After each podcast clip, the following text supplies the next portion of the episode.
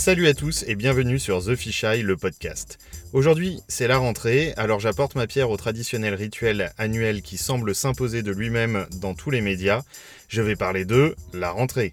12,5 millions de gosses de la maternelle à la terminale, toutes filières confondues, vont donc à partir d'aujourd'hui s'enfermer dans des salles trop éclairées, s'asseoir sur des chaises trop dures, derrière des bureaux sur lesquels ils graveront comme il se doit leur nom ou toute autre inscription qui les fera passer pour trop cool auprès de leurs copains-copines, gravure pour laquelle ils récolteront naturellement les 3 heures de colle réglementaires qui font toute l'autorité du prof. Prof qui se retient d'ailleurs sans que la science l'explique, de leur retourner une bonne grosse tartasse dans la face, ce qui est, il faut le rappeler, à la fois illégal et immoral, ou amoral, je ne sais plus, et dont il faut donc user avec parcimonie ou en position de légitime défense. Si vos élèves vous ligotent à une chaise pour foutre le feu à vos cheveux par exemple. Et encore là, vous aurez du mal à prouver la légitimité et surtout à l'exécuter car je vous rappelle, vous avez les mains liées avec du scotch dans le dos. Bref donc, c'est la rentrée. J'ai mis un temps infini à me rendre au bureau ce matin car toutes les routes étaient envahies de parents stressés d'avoir dû poser une demi-journée de congé pour emmener se faire sacrifier leur progéniture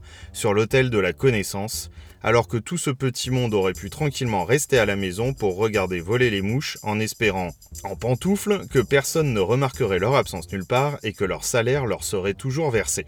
Il en faut du courage à tous ces enseignants et de la passion pour se présenter devant une horde de nains assoiffés de sang qui n'ont pas envie d'être là. Pendant que j'attendais à un carrefour qu'une andouille qui avait tout l'air d'un imbécile comprenne qu'il ne sert à rien de se mettre au milieu d'un croisement pour se curer le nez en bloquant tout le monde avec sa bagnole de bon père de famille qu'aucun klaxon ne peut faire tressaillir, je repensais à mes professeurs, toutes matières confondues, qui ont été autant d'encre et de balisage dans ma vie et à qui finalement il faut oser le reconnaître je dois tout. Que n'en ont-ils pas eu de la patience, ces maîtres, de nous supporter, moi et mes camarades, et faire de nous des adultes à peu près bien dans leur basket et qui pourront gentiment naviguer jusqu'à la mort sans trop de heurts, avec un peu de morale et de contribution au PIB. Le tout à grand renfort de 1515 Marignan et de 6 x 7 42. Au feu rouge suivant, patatras et rebelote, je me retrouve à nouveau bloqué par une voiture familiale où trône à l'arrière un bambin qui me met immédiatement et sans l'ombre d'une hésitation tout à fait antipathique. Toi mon gaillard, pensais-je, il va falloir du courage à tes professeurs pour tirer quoi que ce soit de valable de ta cervelle enchâssée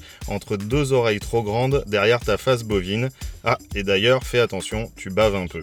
Et mon esprit de divaguer vers mon passé et ma propre enfance pour repenser à comment certains professeurs avaient réussi à me captiver à me mettre à lire et à aimer ça. Ça a commencé en primaire bien sûr et c'est le plus vieux souvenir de lecture que j'ai d'un ouvrage qui ne contenait pas plus d'images que de textes. Je me souviens en particulier de quatre bouquins. La fameuse invasion de la Sicile par les ours de Dino Buzzati qui raconte entre autres comment un roi ours va partir avec les siens trouver de la nourriture et sauver son fils enlevé par des chasseurs. Daniel et Esther de Patrick Raymond, d'une bande de jeunes dans une école libre sur fond de découverte de leurs sentiments et de musique. C'est peut-être d'ailleurs depuis ce livre que je suis devenu fleur bleue et très bon public pour ce genre d'histoire. Le bon gros géant de Roald Dahl évidemment, mais qui ne l'a pas lu dans ma génération. Et enfin Le Berger de Frédéric Forsyth, que je prononce peut-être très mal, et dont j'avais un petit peu moins apprécié le ton, mais on y parlait avion, et à l'époque je ne vivais que pour ça.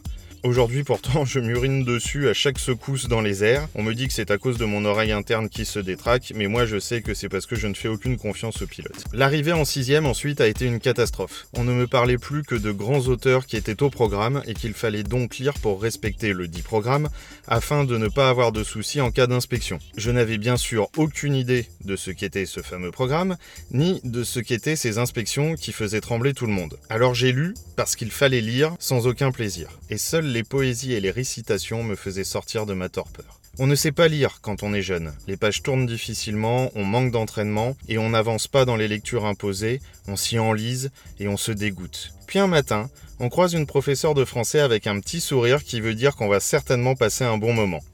Cette femme, avec qui je suis toujours en contact presque 30 ans plus tard, nous a dit d'aller acheter avec nos parents le livre qui nous plairait, de le lire et d'en parler à la classe après. Cela ne paraît rien, et je suis sûr que beaucoup d'autres enseignants se comportent ainsi. Mais à l'échelle d'une seule classe de collège, c'était une révolution pour nos petits esprits. C'était en cinquième, assez tardivement donc, que j'ai dévoré les plus de 1000 pages du Seigneur des Anneaux et que grâce à cette enseignante, j'ai acquis le plaisir de lire et que j'ai pu retourner ensuite vers les livres imposés par le programme. Depuis, je n'arrête pas. Mes piles à lire sont immenses et mes bibliothèques débordent. Mais revenons à mon feu rouge et à mes embouteillages.